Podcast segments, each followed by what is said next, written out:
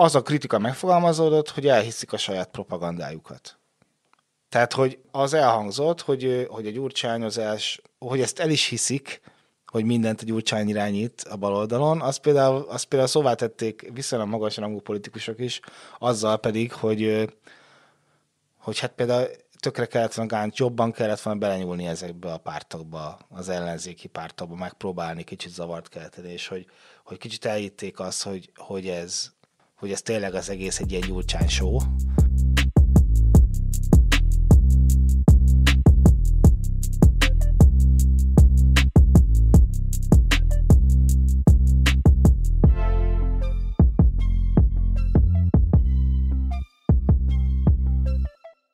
Az elmúlt hetekben olyan dolog történt Magyarországon, ami már nagyon régen nem jött össze. A politikai híreket és a politikai napirendet szinte teljesen az ellenzék dominálta. A független sajtó és olvasóinak figyelmét az ellenzéki előválasztás köti le, aminek első fordulóján jóval többen vettek részt, mint amire akár a szervezők számítottak. De mivel és hogyan készül a Fidesz a 2022-es választásokra? Én Csurgó Dénes vagyok a 444 újságírója, és most Rényi Pál Dániel kollégámmal fogunk beszélgetni, aki pont erről írt egy hosszú cikket nemrég a 444.hu-ra. Szó lesz arról, hogy mennyiben más a Fidesz és a kormány mostani kampánya, mint a korábbiak, hogy mire lesz elég a csapból is folyó gyurcsányozás, és hogy mennyire sikerült eddig a kormányzati kommunikációs gépezetnek elérni a célját, hogy uralja a pillanatot. Szia, Dani! Hello, Dénes! Azt szeretném először kérdezni, hogy te ez a cikkethez beszélgettél különböző Fideszes és kormány közeli forrásokkal. Milyen most a hangulata a Fidesz kampánygépezetében? Hát ez egy jó kérdés. A, a cikkhez a legtöbb interjút augusztus végén, illetve szeptember elején készítettem. Ugye azért csalók a az a kérdés, hogy most akkor milyen hangulat a Fideszben, mert egy nagyon nagy pártról van szó, amelyiknek a, a legfőbb döntéshozó szervei, vagy inkább azt mondanám, hogy szereplői, ők nagyon izolálva működnek. Tehát az az érdekes, hogy, hogy mindenki a pártban köteles végrehajtani a kampányhoz kapcsolódó feladatokat, és ez, ennek eleget is tesznek, viszont a döntésben nem nagyon van beleszólásuk. Tehát, hogy azt látom, hogy a, hogy ez a, a kör, a kommunikációs ö, stratégiát ö, kialakító kör, amit ugye alapvetően Rogán Antal vezet, sőt, hát gyakorlatilag egy személyben ő az, aki eldönti a, a taktikai kérdéseket az Orbánnal párban, és, és néhányan még vannak körülötte, akiknek van némi ö, beleszólásuk ezekbe a, a koncepciókba, de alapvetően a pártnak és a, a pártszervezetnek és a kormányzati szereplőknek ezeket a központilag megkonstruált üzeneteket kell továbbítaniuk. És hát ez ugye egy alapvetően feladat, amiről persze mindenkinek megvan a véleménye, és a beszélgetésekből is az jött ki, hogy nem mindenki elégedett azzal, amit közvetíteni kell. Hát most képzeld el azt a helyzetet, hogy valaki megmondja, hogy mit kell mondanod. És akkor és akkor alapvetően persze tudod, hogy a cél szentesíti az eszköz, de mondjuk te biztos jobban csinálnád, és akkor ezért hogy pushmogsz a bajszod alatt, hogy ezt azért lehetett volna okosabban, meg lehetne jobban hangsúlyozni ezt meg azt. De erre nem igazán kíváncsi a legfelsőbb vezetés, és emiatt azért van elégedetlenkedés, de szerintem ez, ez természetszerűen következik az ilyen rendszereknek a működéséből, és azért alapvetően azért ezek inkább ilyen zúgolódások, tehát arról nincsen szó, hogy, hogy tehát felvetten senki nem meri komolyabban, hogy, hogy, hogy máshogy kéne irányítani, szóval azon a Fidesz meg a kormány már túl van. De ez eddig nem volt így, hogy ennyire központilag volt diktálva a kommunikáció? De így volt, csak azt érzékeltük, vagy érzékelem, hogy, hogy ez egyre inkább szűkül ez a kör, amelyik ezt a döntést meghozza. Tehát, hogy Régen azért az Orbán körül voltak tanácsadók, akiknek rendszeresen kikérte a véleményét. Most is beszélget sokakkal, de hogy magát a döntést, azt lényegében ő és a Rogán hozzák meg ezekben a taktikai és stratégiai kérdésekben.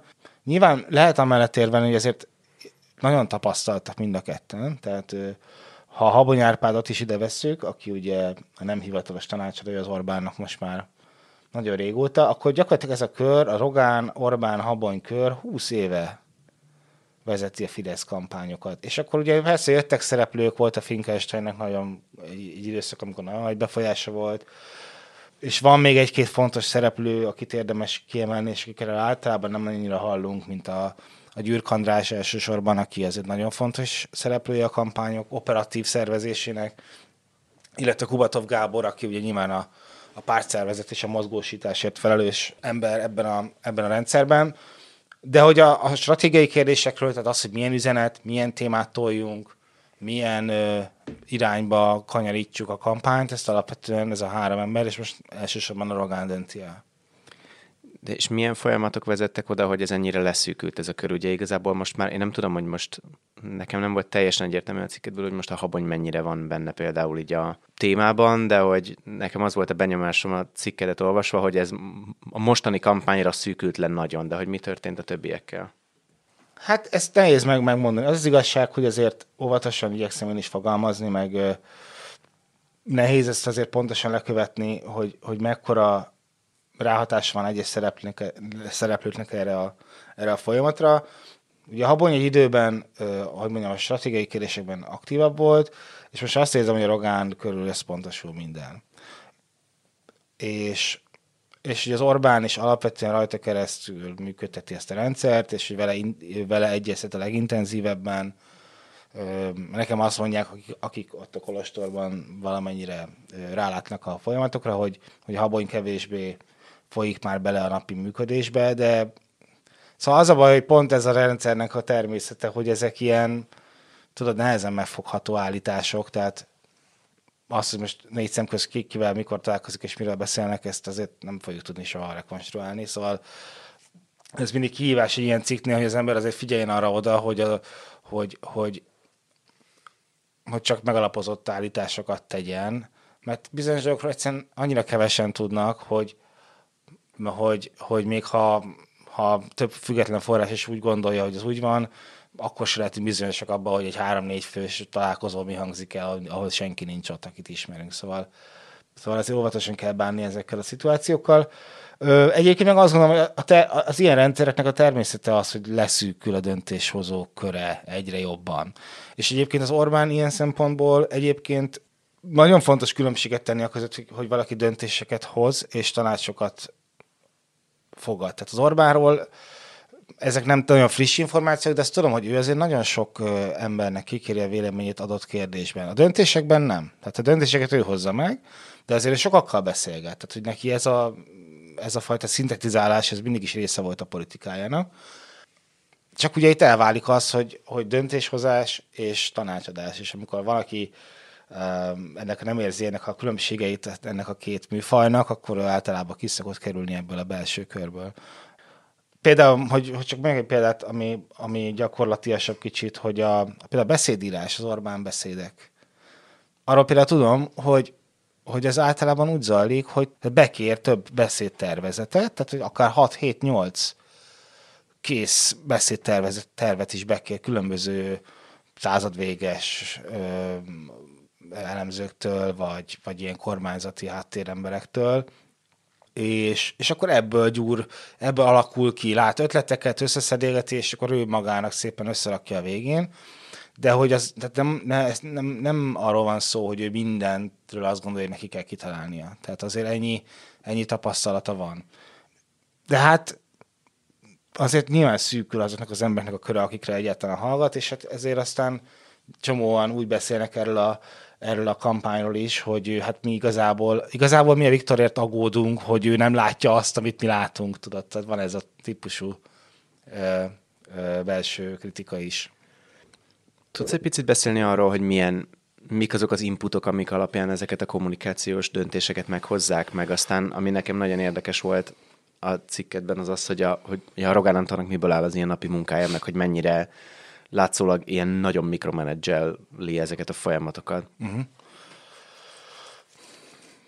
Ami különleges ebben a ciklusban, az, hogy a Covid teljesen átírta a forgatókönyveket. Tehát, hogy ez látszik, hogy ez tavaly megzavarta a Fidesz is. Ö, újra kellett tervezni a stratégiát. Ugye a cikkben is van szó arról, hogy tavaly már elkezdtek tesztelni különböző narratívákat, volt ez a börtön bizniszes dolog, a gyöngyös patai romák, és kártérítése, és mögötte a soros szervezeteknek a jogvédő tevékenysége, vagy áskálódása. Ugye ezt így tesztelgették már nemzeti konzultációkkal, és akkor jött a Covid, és, és mindent elsöpört, és az embereket semmi más nem érdekelte, csak a Covid. És a, az első hullám az jól sikerült, a védekezés, vagy hát megúszta Magyarország többé-kevésbé az első hullámot, és akkor az Orbánék, ugye akkor volt ez a felhatalmazási törvény körüli mizéria, a baloldalra rákenték, hogy nem támogatja a védekezést, és akkor úgy tűnt, hogy ez egy olyan vonal lesz, amire, amire fel tud ülni a kormány, és hogy, hogy rá lehet építeni akár erre a sikeres nemzetvédő vírus ellenes ö, retorikára, akár egy következő kampányt is, hogyha elhúzódik addig. És aztán ez persze nem jól sült el, mert, a, mert, mert ö, a, a, a második és a harmadik hullám azért súlyosabb volt, és főleg a harmadikban ö, egyszerűen elfáradt a lakosság, és át kellett valahogy kalibrálni. Az Orbánik is elkezdtek, ugye van is talán egy ilyen mondat a cikkben, hogy, hogy az emberek közérzete lett a fontos, nem az életük. Tehát, hogy tényleg az volt, hogy annyira a közvéleményt annyira megviselte ez a járványhelyzet, hogy az Orbánék kénytelenek voltak valahogy elnavigálni ezt a kérdést.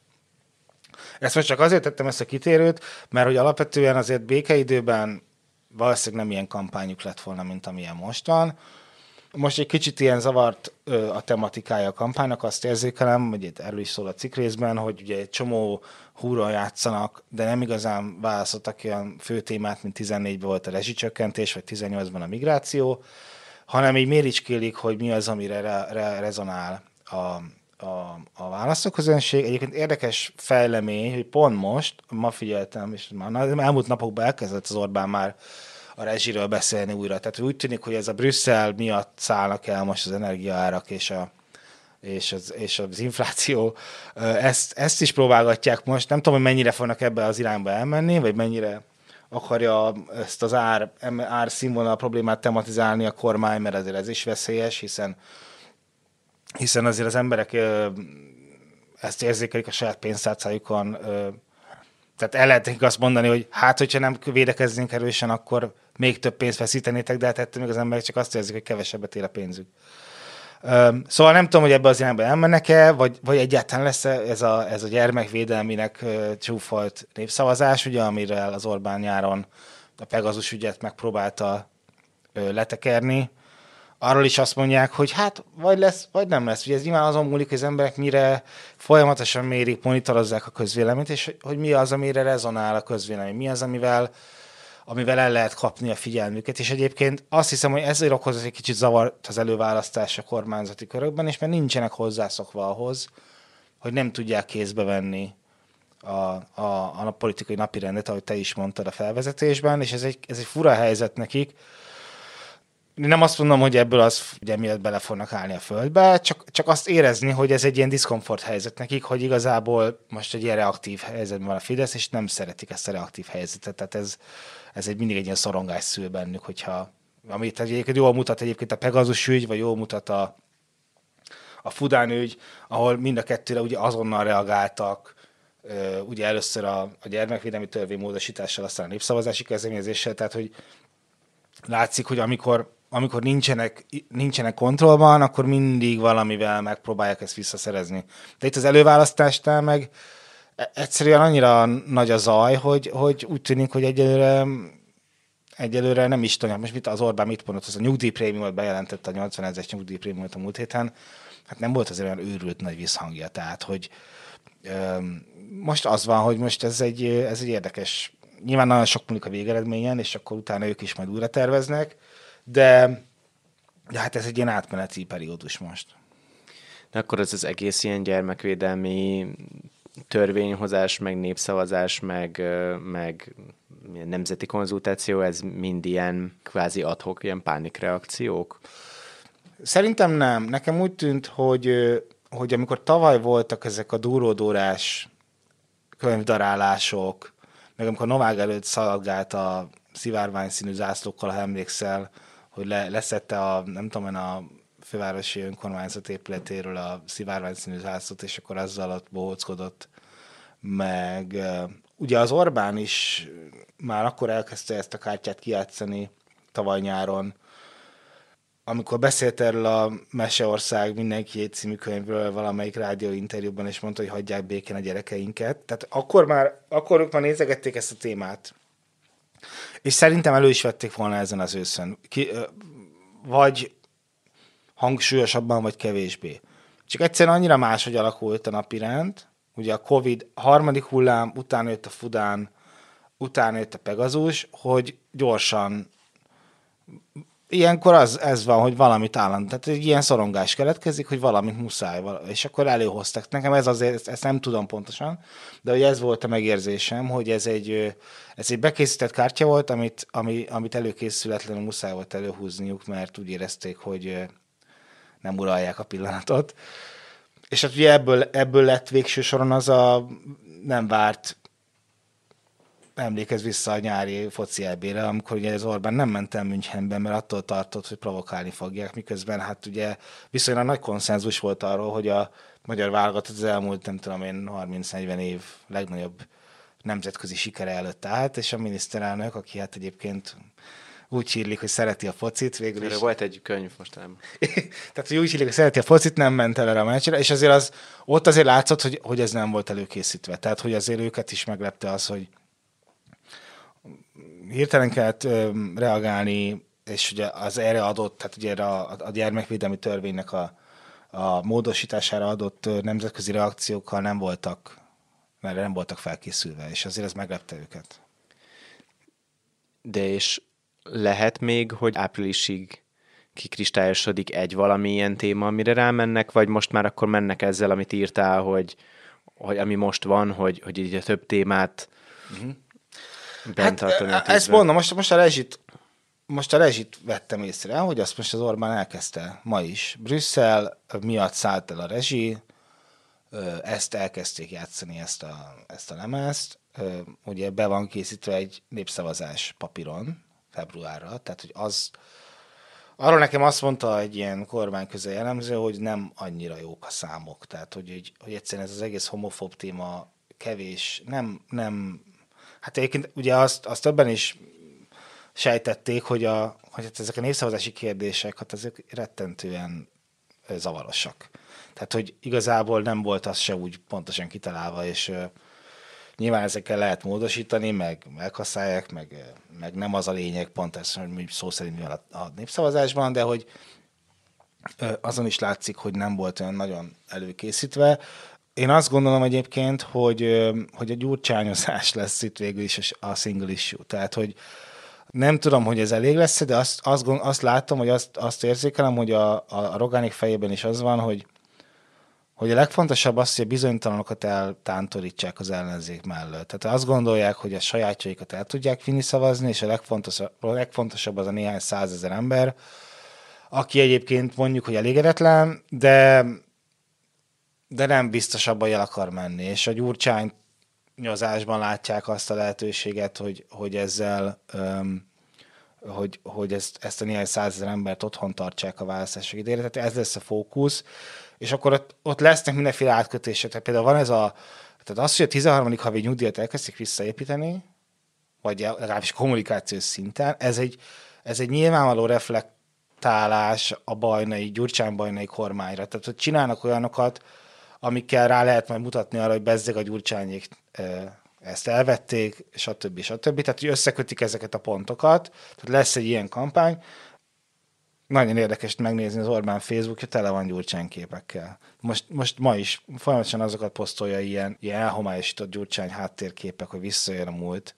És hát azért emlékez vissza, hogy régen nem volt, tehát soha nem ejtették ki gyurcsány nevét az Orbán személyesen, tehát hogy egy ilyen magasabb polcra rakta magát annál. És ez végső soron egyfajta, egyfajta elismerése, vagy beismerése annak, hogy azért számolnak azzal, hogy ez egy egyelő erők küzdelme lesz. Tehát, hogy a, ez ilyen apróságokban lehet tetten érni azt, hogy nem annyira magabiztosak, mint szoktak lenni. Én ezzel együtt is azt gondolom, hogy a Fidesznek több esélye van megnyerni ezt a választást ezer okból, de, de azért érzékelni, hogy, hogy vannak, hogy, hogy, hogy nem annyira magabiztosak mint, mint mondjuk akár 18-ban, vagy 18 előtt. Meg hogyha jól értettem a cikketből, akkor ezzel kapcsolatban voltak is ilyen belső kritikák, hogy most nagyon ez a ilyen egyhangú gyurcsányozás megy, és nincs, nincs egy ilyen felépített sztori, mint volt korábban. Igen, hát ugye a sztorit, mondom, az a ciklus, tehát az nem egy feltétlenül egy, egy stratégiai hibának tűnik, hanem egyszerűen ciklus úgy alakult, hogy nem tudtak, nem tudták ezt felépíteni az a kritika megfogalmazódott, hogy elhiszik a saját propagandájukat.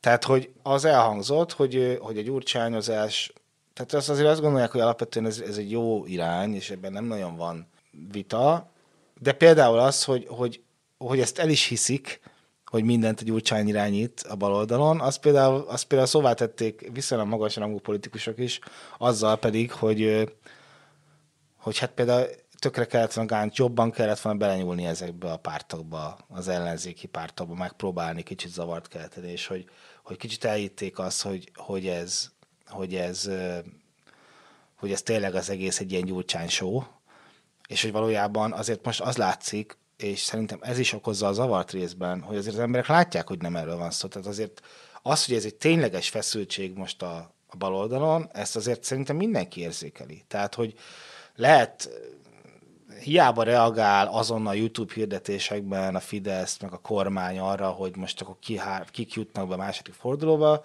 az, hogy itt tényleges feszültség van a Karácsony, a Márkizaj, meg a Dobrev között, ezt azért az emberek érzékelik szerintem.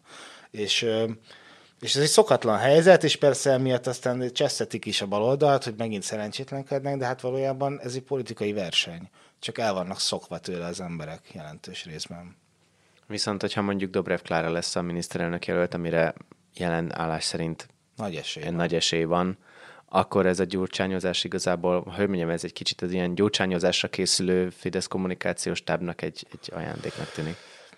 Igen, de gondolj bele, milyen vicces volt ez idáig, hogy hogy nyomták ezt a karácsonyos, tehát hogy hogy, hogy, hogy a karácsony, hogy volt a, hogy a, a karácsony 99%-ban gyurcsány. Tehát egy olyan emberről beszélünk, aki egyébként egy konkurens pártnak a jelöltje, szemben uh, Gyurcsány Ferenc feleségével, párttagjával uh, és európai parlamenti képviselőjével. Uh, tehát szóval ez is egy kicsit ilyen komikus, hogy erre fel lehetett építeni egy komplet kampányt, akkor majd kicsit át fogják kalibrálni a Dobrevre valahogy. Gyurcsánynéra gondolom ez lesz a hívószó, ahogy ez ugye volt már, tavaly, tavaly előtt is elkezdték ezt már nyomni. De hogy kicsit az is olyan kényszeredett. Hát igen, nem tudom megítélni. Most a közvéleménykutatásokról elég sok vita zajlik a napokban, ahogy figyelem, és tehát én is azt gondolom, hogy nyilván Dobrev Klárának az elutasítottsága már csak Gyurcsány Ferenc miatt is viszonylag magas lehet a, a magyar társadalomban, de közben azt meg tehát közben meg nem nehéz megítélni azt, hogy mondjuk neki kisebb esélye lenne a győzelemre, mint mondjuk már Kizaj Péternek, akinek meg nincsen, nincs, aki mögött nincs egy pártszervezet, aki mögött nincs egy, hogy mondjam, egy politikai konstrukció, hanem lényegében egy, egy ilyen de hogy kommunikációs szempontból kétségtelen, hogy a Dobrev, Dobrevvel szemben könnyebb felépíteni egy kampányt, mint mondjuk a Márki Zajjal szemben. Tehát, hogyha valamiért valamilyen váratlan fordulat ö, folytán a, a Márki Zaj megnyerni az előválasztást, az nyilván egy komoly kommunikációs feladat lenne a Fidesznek, viszont másik oldalon megmondom, nyernének fel egy csomó mindent, hiszen Márki Zaj nem tudna olyan szervezett mozgósítást véghez vinni, mint amit mondjuk Dobrev ö, a DK-val a mögött. Tehát ugye annyiban, ha Dobrev nyer, akkor nyilván a, annyiban szerencsés az a Fidesznek, hogy tudják tovább építeni ezt a gyurcsányozós kampányt. Például ezt, amit mondtam, hogy ez a 13. havi nyugdíjat, hogy ezt elvették, a, biztos akkor a, nem tudom, Elkurtuk című film még zajosabb kampányt fog kapni.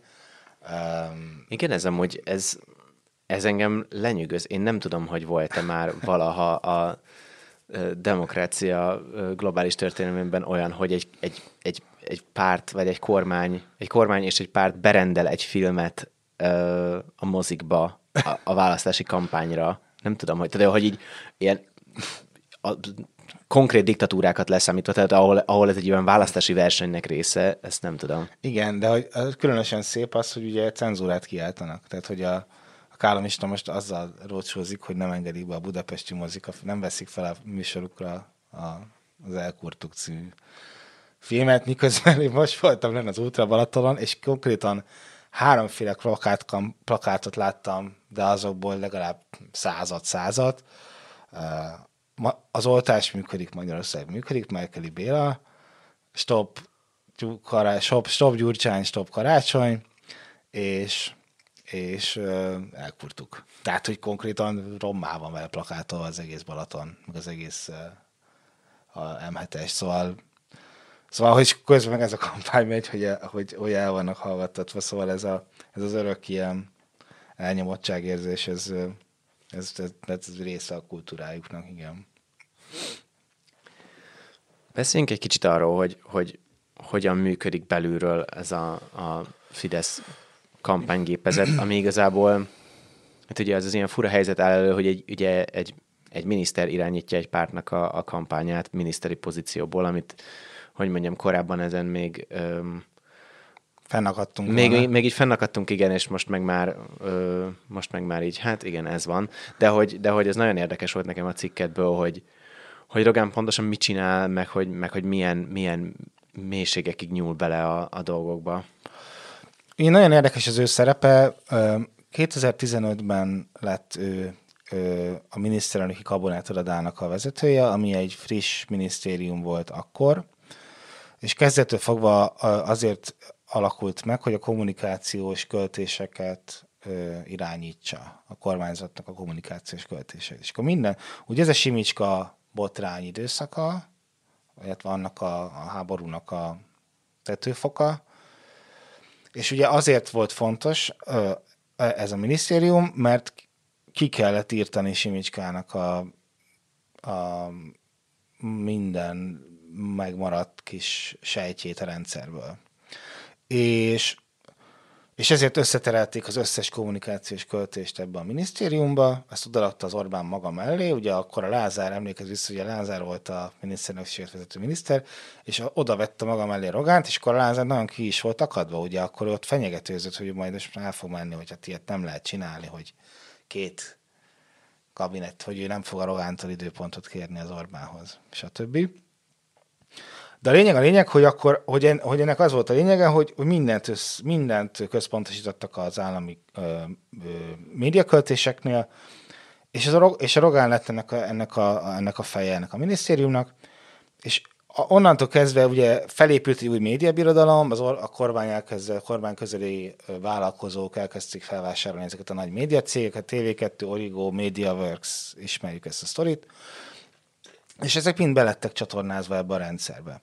És a Rogán lett ennek a rendszernek a feje. Ő döntötte, hogy hova mennyi állami ö, milliárd folyhat, hogy ki hol, melyik állami cég hol hirdethet, és lényegében így aztán ő lett a tartalmi megrendelője is ezeknek a lapoknak, mert ugye megtörtént ezeknek a lapoknak a szerkesztőségi ö, központosítása is, és, ö, és és hát ugye írtam is egy hosszú cikket erről 17-ben, amikor, amikor beszéltek nekem egy források arról, hogy hogyan zajlanak ezek az egyeztetések, és akkor még elég sok szereplő volt, de egyre kevesebb maradt, és, és, és ma már ma már, úgy, ma már tényleg annyira le van csupaszítva ez a rendszer, hogy, hogy ilyen értekezetszerűen zajlik ez a munka. Tehát, hogy bemennek az emberek, szerkesztőségi munkatársak, vagy közvetítők, és a miniszter elmondja nekik, hogy nagyjából milyen kommunikációs irányokat szeretnének látni. És ugye nyilván ez egy hatalmi helyzet, hiszen ezek a lapok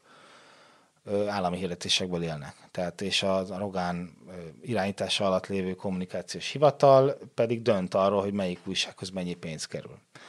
És hát ez innentől kezdve tényleg egy munkaértekezlet, hiszen ahonnan a pénzt kapod, az, az a munkád. És ez egy ilyen nagyon szemtelen helyzet, azt így írták le nekem. Tehát, hogy az Rogán az egy ilyen elég magának való figura, aki nem emeli fel a hangját, nem szereti a keres, nem kerüli a szemkontaktust, és, és, és elmondja, hogy mi az, amit elvár. És ugye érdekes a Rogának a, a személyes sztoria nagyon izgalmas, hiszen ő azért egy elég népszerű politikus volt, bármilyen nehéz, bármilyen távolinak is tűnik a 2000-es, 2000-es évek vége, igen, meg nagyon aktív volt, hogy ő, ő, ő volt az a politikus, aki a legtöbbet szerepelt. politikus igen, volt. Meg tévében, meg abszolút barátok közben, vagy nem tudom, jóval rosszban is szerepelt, meg a még a bulvárlapok tele voltak vele, és ugye a belvárosi polgármesterként ő még egy ilyen elég nagy császárnak mutatta magát. Hát ugye egyrészt nagyon sok korrupciós ügye volt, használódott, különböző balhéi voltak, és nagyon a világi kapcsolatokkal is ugye össze hozták, ugye volt ez a hosszú csörtéje Juhász Péterrel is, tehát nagyon sokat használódott, de ettől az Orbánnak csak értékesebb lett, tehát hogy ettől aztán mivel nem népszerű, nincs igazán veszélyel az ő hatalmára, így aztán még, még fontosabb számára. És, és a Rogán a legfontosabb ember az Orbánnak, tehát ez most már tolaj maga, tehát nem is az ő helyzete az atombiztos, tehát hogy egyszerűen a legfontosabb munkát ő végzi az Orbán számára, és um, um, emiatt ugye érdek, ugye az egy ilyen paradox helyzet, hogy, az, hogy a Rogán, aki egy kommunikációs miniszter, és aki, aki, akinek a különböző miniszterek beszámolnak a saját közösségi médiás aktivitásukról, ő az egyetlen, aki mentesül minden ilyen kötelezettség alatt. A Rogán nem kommunikál semmit.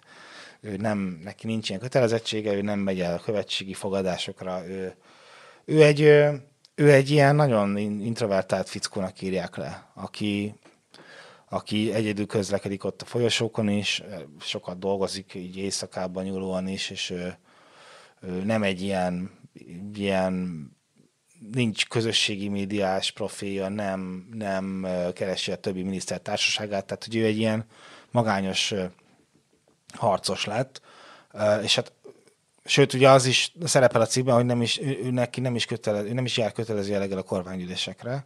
El szokott menni, amennyire tudom, de hogy tőle nem várja el az Orbán, és hogy alapvetően ők kettő, négy szem közt egyeztetnek erről.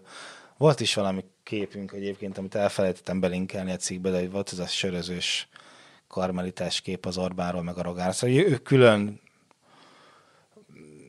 mert az Orbán fejében ez külön válik, a kormányzás és a a kommunikáció, ami a, a, a politika csinálás, vagy nevezzük, aminek akarjuk, de hogy az, hogy a győzelem, a győzelmi kényszer és a kormányzás aktusa az, az, az két külön világ, és, és a Rogán az, aki a kommunikációt ebben kizárólagosan végzi. Ez az érdekes, amit most mondasz, mert ez kicsit ellene megy a, a, az én általánosan kialakult ilyen Fidesz képnek, ami szerint ugye a, a kormányzást azt alapvetően a, a, a hatalom megtartása és a sikerek kommunikálhatósága jelenti. Igen, ilyen jellemzi, vagy az, az ugye a, a, a koronavírus válság kapcsán is, amikor tavaly csináltam arról egy ilyen podcastadást, és beszélgettem politológusokkal, akkor is hogy az hangzott el, hogy igazából ugye az volt a nagy bravúr, meg ugye amikor a, a Hassan Zoli kollégánkkal beszélgettünk, ő is mondta, hogy,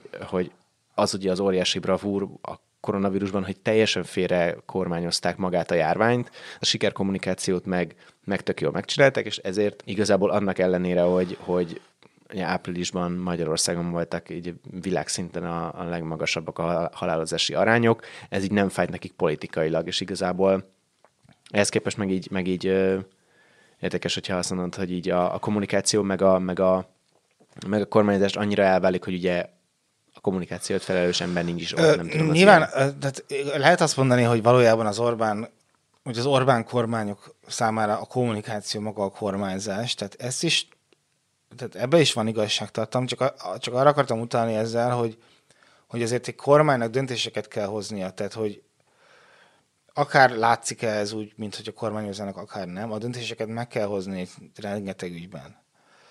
És erre mondom azt, hogy ez, ezt választja külön az Orbán attól, hogy akkor most van egy nap, akkor felolvassa a napi rendet, és akkor van ott 30 kérdés, amit el kell dönteni, és akkor erről megkérdezi egy, egy-két minisztert, vagy nem kérdez meg, hanem eldönti. Ezt nem tudja megspórolni egyetlen kormány sem. Én csak arra mondtam azt, hogy, az, hogy a Rogán ilyen értelemben is a te felvezetésed azért volt nagyon pontos, hogy itt valóban az a bizarr ebben a, ebben a konstrukcióban, hogy a Rogán egy miniszter. Ő ezt miniszteri hatáskörben irányítja a kommunikációt, és működtet egy ilyen propagandagépezetet, ami hát pontosan kifejezi azt, hogy itt valójában egy ilyen pártállami működést látunk, hiszen hiszen állandóan ez van, hogy a, hogy a kormányzati a plakátok, az egész... Meg hogy korábban, ahogy ezt már mondtam is, hogy, hogy korábban ezen volt fennakadás, tehát én emlékszem arra, amikor amikor talán valamelyik ilyen sorosozós, ö, vagy nem emlékszem már pontosan, hogy melyik kampányjal kapcsolatban volt, de hogy egyszerűen magyarázkodásra is kényszerült a kormány, hogy ez nem politikai kampány, hanem ez ilyen ismeretterjesztés, de hát teljesen ilyen nettó Fidesz ö, kampány izé, szövegek voltak rajta, de hogy most meg ez már olyan természetes. Hát ez ugye a közmédiában hogy... elég durván leképeződik, hogy, hogy most volt, és be is raktuk szerintem ezt a, azt a híradó.hu cikket, amikor valami óriás lajhárnak nevezték a karácsonyt, de valamilyen olyan jelző szerkezetben, hogy ilyen több soros volt, és, és akkor így nézzük, hogy ez, ez tényleg azért ez, tehát ilyen látszatra se adnak már ilyen szempontból egyszerűen. És tényleg ez is van, amit mondasz, hogy mert rohadtul elfáradnak benne az emberek, szóval már tényleg az, hogy mi is ezt csináljuk. Én ebbe dolgozom 10, 12 éve, 11. Hát nekem se tűnik már föl, csak hát ugye tényleg döbbenet, hogy, hogy mennyi pénz elfolyik erre. Tehát, de hát ez, ez a, ebben hisznek az erőben. Még egy kicsit beszéljünk arról, amit, hogy, hogy így miben mérik a, a sikert, meg miről kell ugye a, a fideszes politikusoknak így beszámolni a Rogán felé. Ez baromi érdekes. Az, az tökre érződik, hogy hogy valójában a politikai teljesítményt ebben a kormányban, a kommunikációban mérik. Tehát, hogy vannak olyan politikusok, miniszterek, akiket láthatóan nem azért foglalkoztat a kormány, hogy döntéseket hozzanak, hanem hogy hanem hogy, hogy bizonyos szimbolikus ügyeket mondjuk a nyilvánosság előtt képviseljenek. Ugye Novák Katarina elég jó példa, akinek persze vannak jogkörei, nem azt mondom, hogy nincsenek, de alapvetően, hogy az ő, az ő előtérbe tolása az a, az a családpolitikának az ilyen az ilyen piedesztára emelésével egyenlő, tehát hogy Varga Judit is azért népszerű, vagy annyira azért kedveli az Orbán, amennyire ezt lehet hallani, hogy mert, mert valami agresszívan és teljesen megingathatatlanul képviseli azokat a, azokat a irányelveket, amiket elvárnak tőle, és ez kommunikálja is a közösségi médiában, amennyire amennyire csak tudja, és ez kicsit, tehát ez egy, ez egy létező elvárás a, a, a kabinet iroda részéről, hogy ezek megszülessenek ezek a tartalmak. Egyébként a Szijjártó Péter is ilyen szempontból érdekes, mert hogy ő, ő talán már nem emlékszünk annyira pontosan, vagy hát nem, én emlékszem, hogy amikor, amikor, ő, amikor ő felment a Facebookra, a Szijjártó, az tökre meglepett, hogy akkorában ő nem volt ennyire, ő nem kommunikált ennyire intenzíven, mint most, ilyen személyes dolgokat, meg azt, hogy minden nap, nem tudom, legalább tucat kép kikerül róla, hogy kivel találkozott, kivel nem. Hát meg egy csomó gyúrós képe is kikerül. Gyúrós, én, tehát, hogy ez, ez régen nem volt. A Seattle tökre, de hogy szerintem nem is tudom, mikor nyitott Facebook oldalt, szerintem ilyen két éve. Lehet, hogy három maximum. És tökre emlékszem, hogy meg is lepődtünk. És hogy ez kicsit egy, ez egy koncepció része, tehát nem azonról van szó, hogy a Seattle hirtelen narcisztikus lett, hanem egyszerűen érzékeli a kormány, hogy az emberek máshogy fogyasztanak médiát, hogy a nyilvánosság szerkezete átalakul, hogy, hogy nem néz, tehát kutya nem néz tévét, vagy hát aki néz, az többnyire azok néznek tévét, akik inkább elkötelezett idősebb választók, tehát hogy hogyha meg akarnak győzni tömegeket, akkor, akkor a közösségi médiához kell fordulni. És, és akkor e, ehhez kapcsolódott ez a fajta irányváltás is. Engem nem lepülnék meg, hogyha ha nagyon komoly leépítések lennének egyébként a nem kívánom, hogy így legyen, de hogy, hogy nem lepne meg, hogyha komoly leépítések lennének egyébként a propaganda médiában. Tehát, hogy fenntartanak Hír TV, Pesti TV, csomó tévét fenntartanak, amik, amik nem hozzák a számokat, tehát nagyon költségesek, és nagyon kevesen nézik őket ahhoz képest. Hát ilyen szempontból nyilván a legnagyobb botrány a közmédia, de az meg egy, az egy külön történet, szóval azt, az, az nem tudom, hogy ezzel mi lesz. Az, olyat még nem láttunk az Orbán rendszerben, hogy a közmédia kevesebb pénzt kapott volna, mint előző évben, úgyhogy nem tudom, hogy ez, ha nyernek jövőre, akkor megváltozik-e. Erre azért nem fogadnék.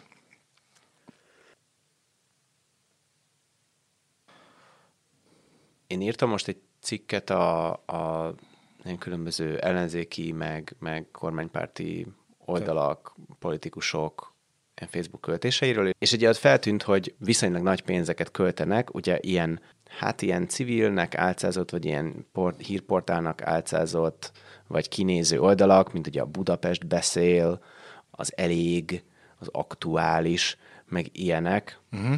hogy, hogy ezeknek a szerepéről így besz- beszéltek neked a, a források? Nem, nem vagy foglalkoztam ez... ezzel őszintén szóval ideig, hanem most tervezek egy kicsit többet.